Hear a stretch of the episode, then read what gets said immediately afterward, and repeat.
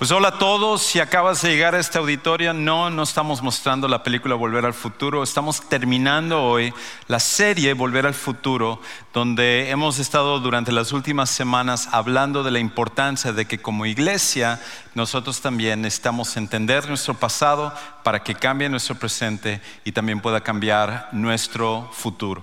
Todos ustedes que nos están viendo en línea, bienvenidos a Sugar Creek, al igual que todos los que están en este auditorio.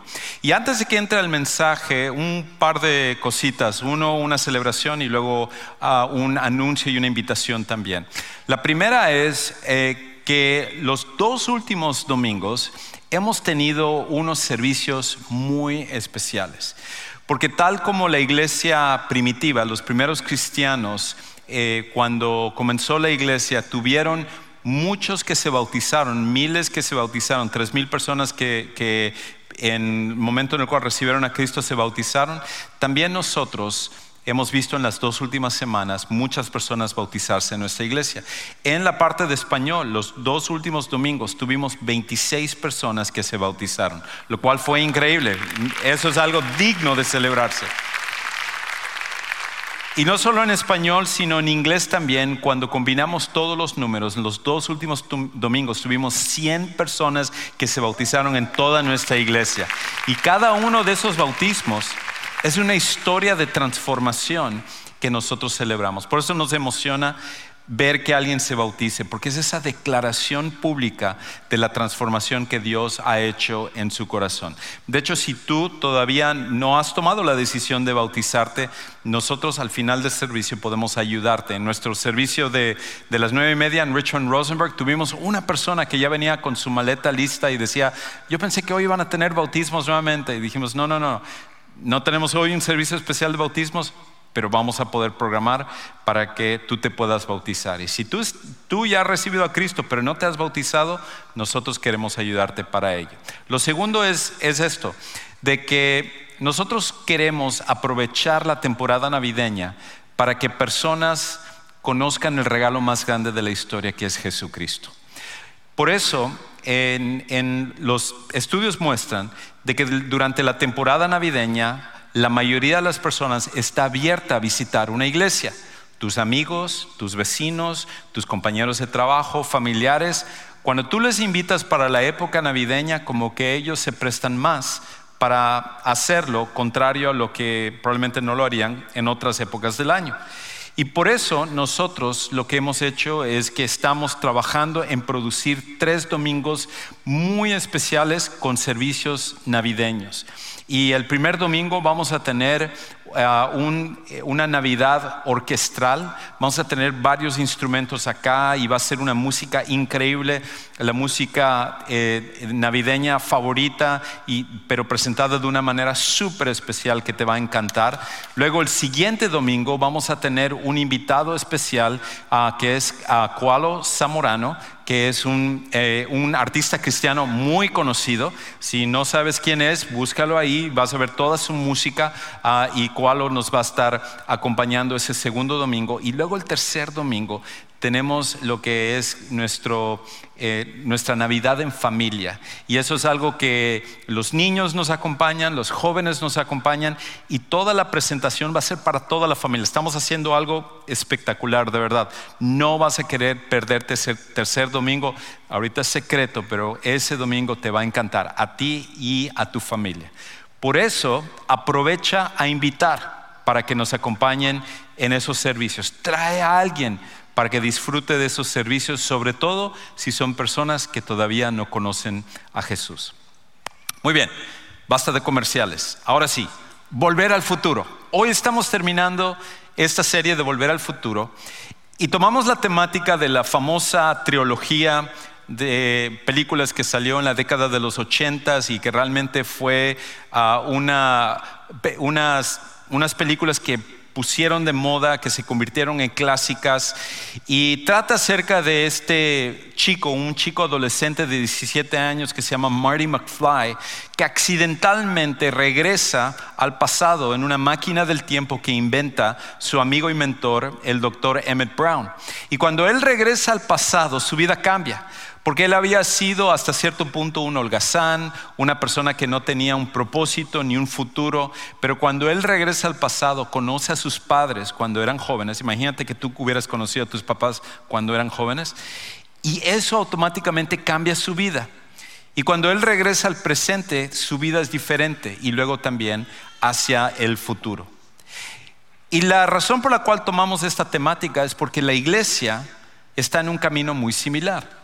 Nosotros necesitamos recordar la razón por la cual comenzó la iglesia para que nos ayude a cambiar nuestra perspectiva del presente y también nuestra perspectiva hacia el futuro. Porque después de la pandemia y después de que la tecnología ha hecho que las redes sociales se conviertan en algo que tú y yo vivimos día a día, de alguna manera esto ha cambiado la perspectiva de muchas personas que son seguidores de Jesús a pensar que la iglesia es opcional, que el reunirnos es algo que lo hacemos cuando es conveniente o cuando tenemos tiempo o si no tenemos otra cosa que hacer. Pero como hoy vamos a ver y hemos estado viendo a través de esta serie, para los que somos seguidores de Jesús, la iglesia es esencial porque es imposible que tú y yo podamos crecer cuando estamos separados. Yo te necesito para poder crecer espiritualmente y tú me necesitas para crecer espiritualmente y así cada uno de nosotros, porque el cristianismo no fue diseñado por Dios para que tú y yo simplemente escuchemos nuestras alabanzas favoritas o escuchemos a nuestros predicadores favoritos y pensar que de esa manera vamos a crecer espiritualmente y poder seguir a Jesús de esa manera. La vida cristiana se hizo para que tú y yo lo podamos vivir en comunidad. Ahora, esa fue la idea que Jesús tuvo cuando él comenzó la iglesia. Jesús comenzó su iglesia, que fue, que, que es el movimiento que cambió al mundo. Jesús comenzó su iglesia, que es el movimiento que cambió al mundo. Hoy en día, nosotros vivimos los beneficios del cristianismo. Si tú estás aquí porque alguien te invitó y tú estás checando esto y no estás muy seguro acerca de esto de la iglesia y el cristianismo y a lo mejor vienes con la idea de que somos hipócritas y, somos imperfectos y, y, somos igual que todas las demás personas, sin duda alguna que tienes razón en que nosotros somos imperfectos también. Todos los seres humanos lo somos. Pero una de las cosas que nosotros hacemos es que estamos siguiendo a un Salvador que es perfecto. Y ese Salvador es el que está transformando nuestras vidas cada vez más. Y entonces, cuando Jesús comenzó la iglesia, este iba a ser el movimiento que iba a transformar el mundo. Y así fue exactamente lo que pasó. Y por eso en las últimas semanas hemos estado hablando acerca de, de cosas que eran inexistentes antes del cristianismo y que no se dieron en otras partes del mundo, solo en los países donde el cristianismo predominaba. Por ejemplo, hemos visto, los hospitales no existían antes del cristianismo, jamás había esta idea de que se iba a atender a personas enfermas que no fueran tu familia, que no fueran tus amigos, que no fuera alguien cercano a ti, porque cuidar a gente que no te toca de nada era algo impensable en todas las civilizaciones antiguas. Es más, entre, en el imperio romano era la costumbre de que si alguien se enfermaba, lo que hacían, si era una enfermedad grave que podía contagiar al resto de la familia, abandonaban a esa persona, no importaba si eran sus padres, no importaba si era su cónyuge o eran sus hijos, los abandonaban en la calle para que ellos murieran. Y lo que empezó a pasar con los primeros cristianos es que ellos estaban recogiendo a los que eran enfermos. Muchos murieron a través de este proceso. En la historia se dieron brotes de lepra y los cristianos, arriesgando su vida, cuidaban a esas personas y ellos, al ser expuestos a la enfermedad, terminaban muriendo también de la misma enfermedad. Pero los cristianos estaban convencidos de que ellos necesitaban hacer esto porque cada persona había sido creada a la imagen de Dios y tenía un valor igual ante Dios. Y por eso les llevó no solo a crear hospitales, se empezaron a crear los primeros cristianos, orfanatorios. Orfanatorios no existían antes del cristianismo. Asilos de ancianos no existían antes del cristianismo, porque todo viene de esta idea de que cada persona ha sido creada por Dios con valor. Pero una cosa también que el cristianismo creó y que muchas veces no se le da el crédito es la ciencia. Algunas personas critican al cristianismo y dicen de los cristianos, no, ustedes son unos fanáticos, ustedes son personas que creen en supersticiones y leyendas y mitología, pero lo que realmente importa es la ciencia, es lo que podemos comprobar, es lo que los científicos están haciendo y la gente preparada y estudiada. Y de alguna manera quieren contraponer al cristianismo con la ciencia, pero lo hacen ignorantemente, porque la ciencia no existiría sin el cristianismo. Es más, todos los primeros científicos que ayudaron a la revolución científica que hoy nosotros vivimos, todos eran cristianos. Y todos fueron motivados por su deseo de querer honrar a Dios y entendiendo que el mundo fue creado de una manera regular, con leyes y principios que los seres humanos podían descubrir y gente que era tan brillante como el famoso científico Isaac Newton, que fue el que formuló la teoría de la gravedad. Él, cuando vio el mundo y la, regularidad del universo, él, eh, pudo decir Dios ha creado esto para que los seres humanos lo podamos entender y por eso sus libros de ciencia han sido dedicadas a la gloria de Dios. Y como él, gente como Luis Pasteur y, y Blaise Pascal, que fue un famoso matemático, y cuando empezamos a ir en la lista de todos los primeros científicos, todos eran cristianos y con el paso del tiempo, Um, en, la ciencia, muchos de los, científicos más destacados continúan haciendo su trabajo por la fe que tienen en Jesucristo. Y lo que es increíble es que hoy en día la, la, cosmovisión o la forma de ver el mundo de muchos de estos científicos seculares es el tratar de decir, no, ahora separamos cristianismo de la ciencia y el cristianismo no sirve lo que, es acá, la ciencia es lo único que sirve, pero cuando hacen eso, es, que, es otra vez ignorancia, porque es el cristianismo el que permitió que la ciencia pudiera florecer y ser lo que es hoy en día. Es por esa razón que en otras partes del mundo no se dio esta revolución científica. No se dio en Asia o inclusive en Latinoamérica o en el Medio Oriente, porque fueron los países donde el cristianismo estaba brotando y creciendo, porque esta idea motivó a esta gente a inventar las cosas que estaban inventando. Y es por esa razón que nuestro mundo es mucho mejor hoy en día por el cristianismo, aunque la gente quiera darle crédito o no lo haga. Pero lo más importante que transformó el mundo fue el hecho de que cuando Jesús vino, trajo salvación para la humanidad y esperanza, no solo para esta vida, sino para la vida eterna. El hecho de que tú y yo pudiéramos ser perdonados de nuestros pecados, el hecho de que nosotros pudiéramos dejar nuestras cargas y nuestra culpabilidad y todo lo que nos deprime y nos quita la paz cuando nosotros ponemos nuestra fe en Jesús transforman nuestras vidas y cuando nuestras vidas son transformadas podemos salir a comunicar el mismo mensaje para que otros sean transformados. Y este, este es el movimiento que cambió al mundo y este es el mismo movimiento del cual tú y yo estamos invitados a ser parte como seguidores de Jesús. Es por esa razón que nosotros, al igual que los primeros cristianos, necesitamos tener las mismas prioridades.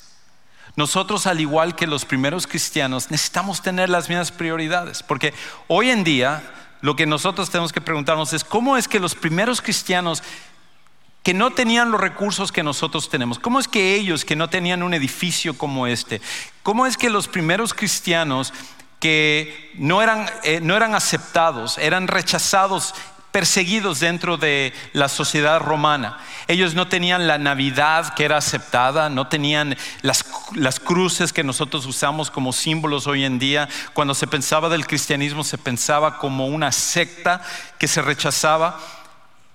¿Y cómo es que ellos entonces pudieron transformar el mundo y eventualmente cuando el imperio romano se vino completamente para abajo, el cristianismo eh, siguió floreciendo y expandiéndose por todo el mundo?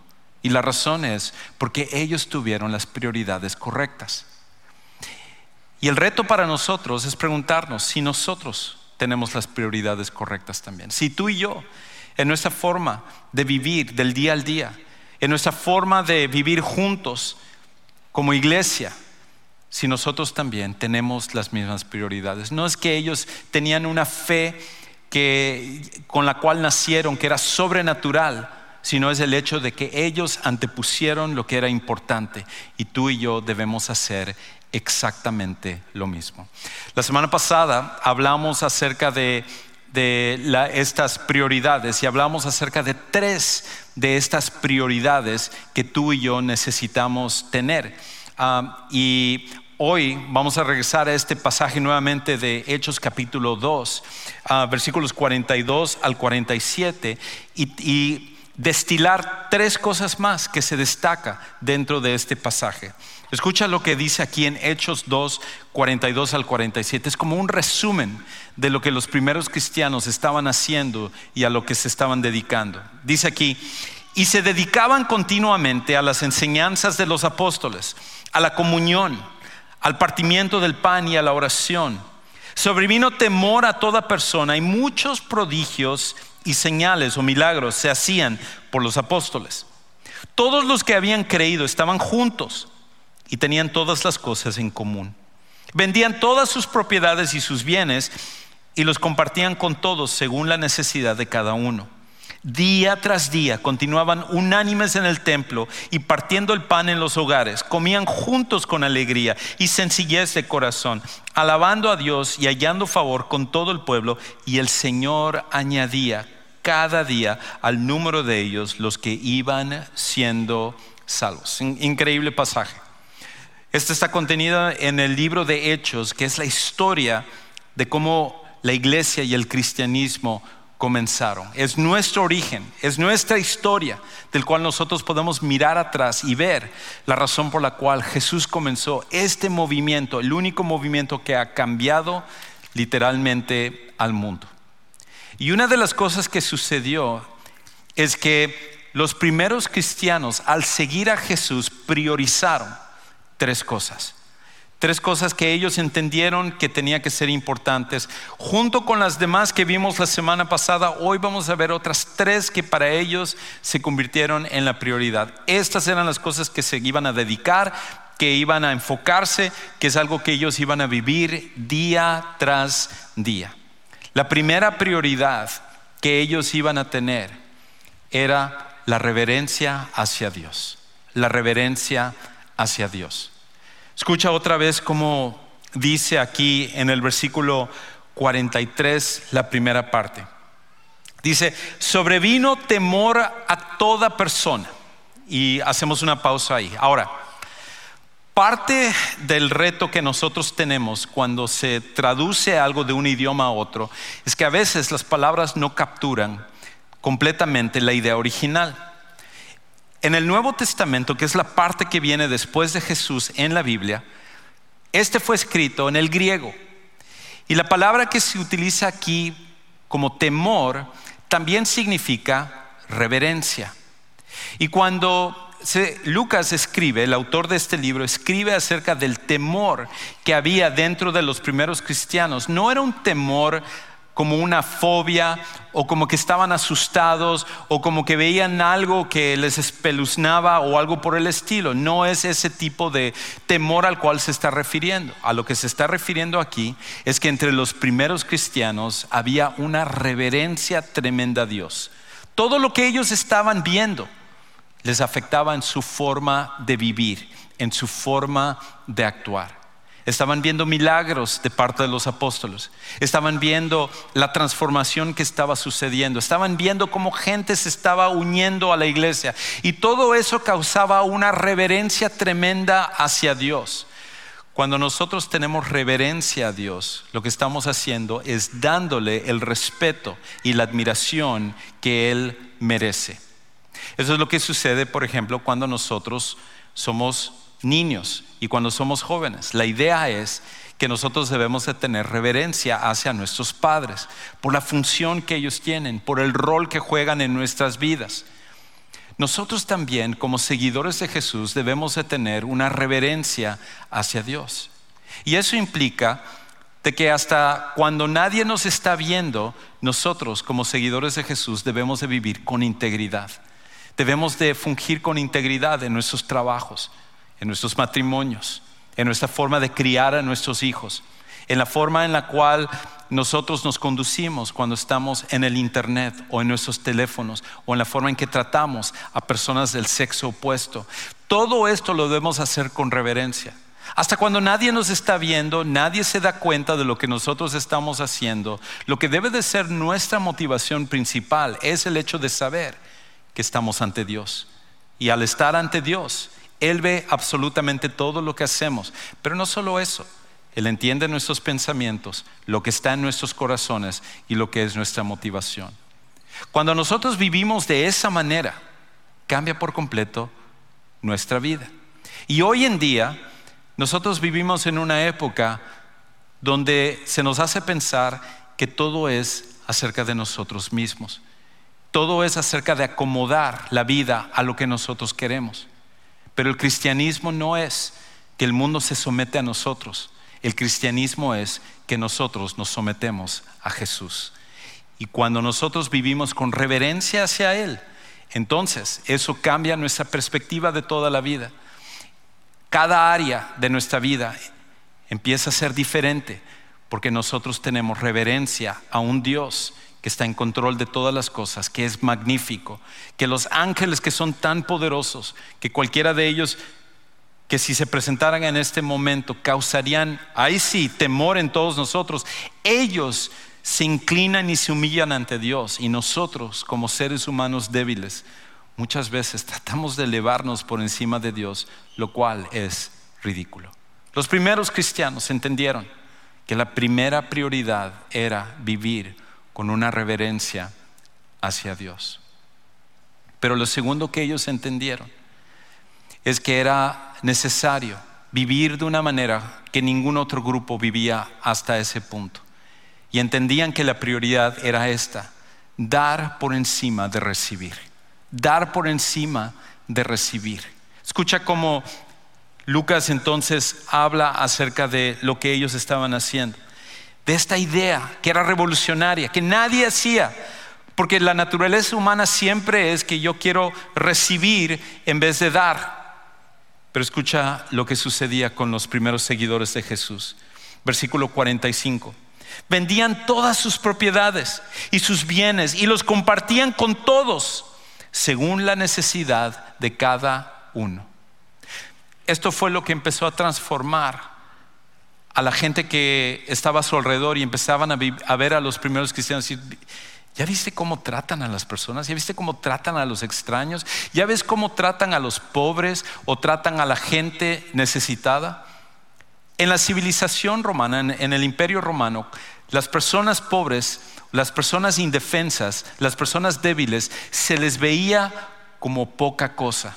Esa gente había que estamparla y había que acabar con ellas, porque la debilidad era visto como algo que estaba mal. Pero los cristianos empezaron a ver que aquellos que eran débiles debían de tratarlos con dignidad y ayudar a aquellas personas. la idea de derechos humanos que nosotros tenemos hoy en día es el resultado directo del cristianismo, distorsionado porque pone el énfasis sobre los seres humanos cuando nosotros como cristianos entendemos que nuestro valor no es tanto por nosotros, sino por quien nos creó y lo cual hace que cada ser humano entonces tenga dignidad y que tenga valor. Y entonces los primeros cristianos, al ver a aquellos que eran débiles, empezaron a tratarles y ayudarles y compartir de lo que ellos tenían para ayudar a esas personas. Es por eso que nosotros hablamos acerca de generosidad en esta iglesia cada semana. Es por eso que tenemos una oportunidad de poder compartir de lo que tenemos. Algunas personas critican y a veces en línea ponen comentarios, ah, ustedes lo único que quieren es sacar dinero. No, lo que queremos es ser generosos con lo que tenemos. Es poder compartir de lo que tenemos, porque entendemos que todo lo que nosotros compartimos, al final estamos haciendo, compartiendo lo que Dios comparte con nosotros. Lo que tú y yo tenemos al final le pertenece a Dios, no nos pertenece a nosotros. Hace años me acuerdo, la primera iglesia donde mi esposa y yo comenzamos a trabajar, ahí en la época de la prehistoria. Eh, nosotros, la primera pareja con la cual em, empezó a trabajar con nosotros, ellos, eh, ella había sido, ella se casó con un señor y el señor era viudo. Y entonces, cuando ellos se casaron, Ah, empezaron a, tomar las cosas de la esposa que había fallecido y empezaron a meterlo en cajas y todo. Y un día ella nos llamó y, nos dijo, ¿saben qué? Aquí tengo cajas para donar para la iglesia para que se reparta entre los que lo necesiten. Y entonces fuimos a buscarlo y empezamos a ver, mi esposa y yo empezamos a revisar y, me dio una gran tristeza porque en la caja habían muchos artículos personales de la mujer que había fallecido. Y entonces yo veía, por ejemplo, tenía unos platitos ella que había coleccionado con el paso de los años, lugares donde ella había visitado, de otras partes del mundo, aquí en Estados Unidos, y, y luego había fotos de ella, y había joyería, y había otras cosas, artículos personales. Y al final es eso lo que me hizo pensar, dijo, wow, ¿quién sabe cuánto tiempo ella pasó eh, recolectando esto y las memorias de todo esto para que termine en una caja que va a ser repartida en personas que ella jamás llegó a conocer. Lo mismo va a pasar con lo que tú y yo tenemos. Lo mismo va a pasar. Es imposible llevarnos las cosas que nosotros tenemos, excepto de una manera, cuando somos generosos con otros. Porque una de las cosas que Dios toma en consideración es que cuando nosotros compartimos, Él siempre va a recompensar nuestra generosidad.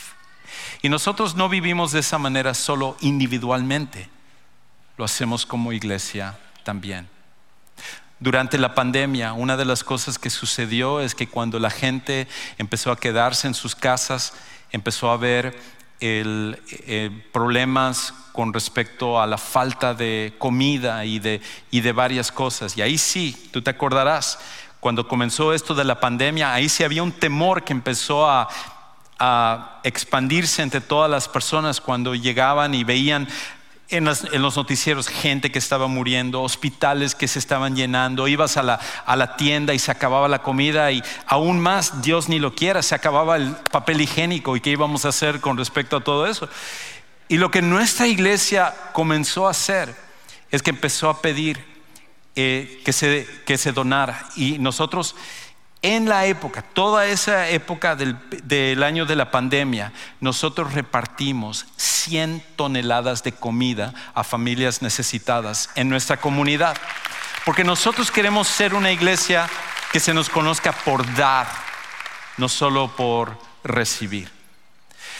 Hace un año hubo un huracán en Luisiana que, pasó y cuando pasó trajo destrucción a muchas ciudades. Una de ellas es la ciudad de Lake Charles.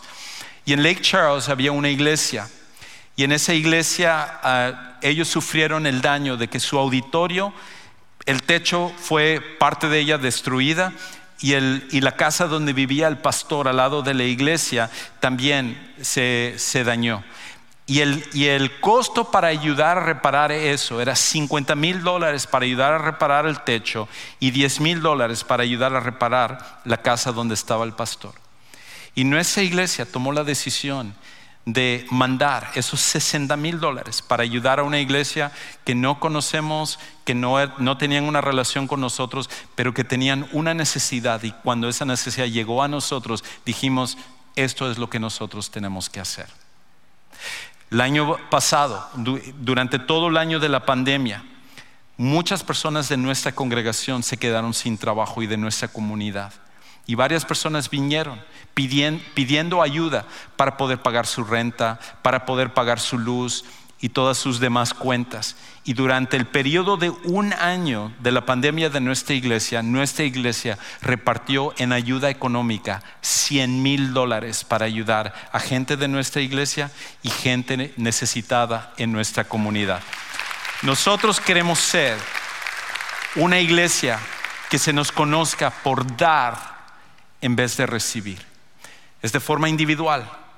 Usamos lo que tú das, pero también como iglesia estamos tratando de usar nuestros recursos siempre para bendecir y ayudar a los que tienen necesidad. Los primeros cristianos entendieron eso y lo hacían. Por cierto, un comentario con respecto a esto. Hoy en día, Equivocadamente en muchas universidades se enseña que el comunismo y el socialismo son cosas aceptables. Y usan muchas veces este pasaje para decir que Jesucristo fue el primer comunista y, el, cristianismo, el, cristianismo fue el comienzo del comunismo. Eso no podría estar más errado. El comunismo como el socialismo son una basura que nunca ha funcionado en ningún lugar históricamente donde se ha puesto esto. Y el cristianismo jamás será el comunismo o el socialismo. Y aquí viene la gran diferencia. En el comunismo y el socialismo, el gobierno te forza a repartir lo que son tus bienes. En el cristianismo, tú, por amor a Dios, voluntariamente repartes de tus bienes. Y eso fue lo que hicieron los primeros cristianos. Ellos lo hacían cuando veían necesidad. No, venía ninguna persona a repartir de forma igual para todos, porque al final no necesitamos de estos sistemas creados por hombres cuando nosotros seguimos a Jesús y hacemos lo que Él mismo nos llama a hacer. La tercera prioridad que tuvo la iglesia cristiana, y es la, la última, es el hecho de que los primeros cristianos entendieron la importancia de modelar a Jesús ante otros con sus vidas y sus palabras modelar a Jesús ante otros con sus vidas y sus palabras. Escucha cómo termina diciendo aquí Pablo en este, en este pasaje. Dice aquí en el versículo 47 la, la última parte acerca de esto, de que como ellos estaban modelando, estaban mostrando a otras personas con sus vidas y sus palabras lo que significaba seguir a Jesús. Y dice, y hallando favor con todo el pueblo. Los demás del pueblo decían, wow, ¿qué está pasando con esta gente? ¿Por qué son tan diferentes? Y el Señor añadía cada día el número de ellos, los que iban siendo salvos. La gente que se oponía al cristianismo, la gente que odiaba el cristianismo y a los cristianos, empezaron a ver a los cristianos como gente diferente, gente que era especial. Y entonces empezaron a volverse parte del movimiento cristiano. Decían, esta gente, cómo, cómo actúa, sus matrimonios, la, la, forma como viven con sus familias, la forma que respetan a sus papás, la forma en la cual dan con generosidad, la manera como ellos reparten y no se quejan. Ellos son personas que son completamente diferentes. Mi sueño es que tú y yo podamos hacer eso de Sugar Creek. Que cuando la gente piense en Sugar Creek diga, wow, e, este, este, empleado de Sugar Creek es el mejor empleado que tengo. Llega a tiempo, es íntegro, cumple su trabajo, viene y hace lo que tiene que hacer.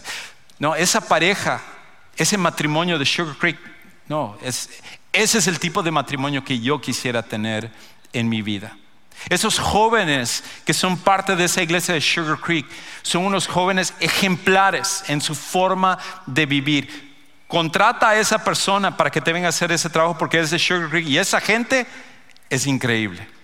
Ese es mi sueño para todos nosotros, que cada uno de nosotros podamos vivir como los primeros cristianos, de manera que ganemos a otros para Cristo con nuestras acciones, pero también con nuestras palabras. Tú y yo intencionalmente tenemos que buscar oportunidades para compartir a Jesús, para hablar de Jesús, para que otros sepan que cuando nos digan, oye, ¿Cómo es que estás teniendo ahorita problemas de salud? ¿Cómo es que estás batallando ahorita financieramente? ¿Cómo es que estás pasando por esta situación? Y te veo con mucha paz. Y entonces nosotros podemos decir, no es que yo sea muy fuerte, no es que si yo pueda con todo esto, pero he confiado en Dios. Y a través de Dios, Él me da la fuerza para poder hacerlo por medio de su Hijo Jesús. Y entonces nosotros poder testificar de lo que Jesús hace en nuestras vidas. Cuando nosotros vivamos de esa manera, al igual que los primeros cristianos, nosotros seremos una iglesia también que ayudará a continuar cambiando el mundo. Eso comienza cuando tú y yo conocemos a Jesús como nuestro Salvador personal. Quizás tú estás aquí y toda tu vida has pensado que eres una buena persona y eso es suficiente. A lo mejor eres muy religioso y piensas que con eso te has ganado el favor de Dios. Pero independientemente de qué tan bueno creas ser o qué tan religioso tú creas ser, ni la religión ni las buenas obras nos pueden salvar o cambiar. Es por eso que Jesús tuvo que venir y sacrificar su vida para que nosotros podamos hallar solo en Él perdón de pecados y cuando hay perdón de pecados también Él trae transformación en nuestra vida. En un momento vamos a terminar el servicio y saliendo por esas puertas de atrás tenemos un lugar que llamamos el centro de siguientes pasos. Ahí va a haber personas que te van a ayudar a conocer a Jesús como tu salvador personal. Y tú dices, ¿qué significa eso? Es como que lenguaje muy religioso que no entiendo. Nosotros podemos ayudarte a que tú tomes esta decisión que será la más importante en tu vida. A lo mejor si tú quieres bautizarte el día de hoy, va a haber una persona que te pueda ayudar o simplemente necesitas oración o un consejo. Ese es el lugar donde necesitas ir en unos momentos, al centro de siguientes pasos. ¿Por qué no oramos? Padre, gracias por tu amor, gracias por tu perdón y gracias porque usaste a los primeros cristianos a cambiar este mundo. Nosotros, que ahora tú nos has encargado este mensaje precioso, necesitamos ser responsables de continuar llevando la antorcha del Evangelio. Ayúdanos a ser fieles en nuestra labor y que como iglesia nosotros podamos ser responsables y cumplir con la gran tarea que tú nos has dado y poder ver una cosecha enorme de personas que conozcan a tu Hijo Jesús. Todas estas cosas oramos y lo pedimos en el nombre de Jesucristo. Amén.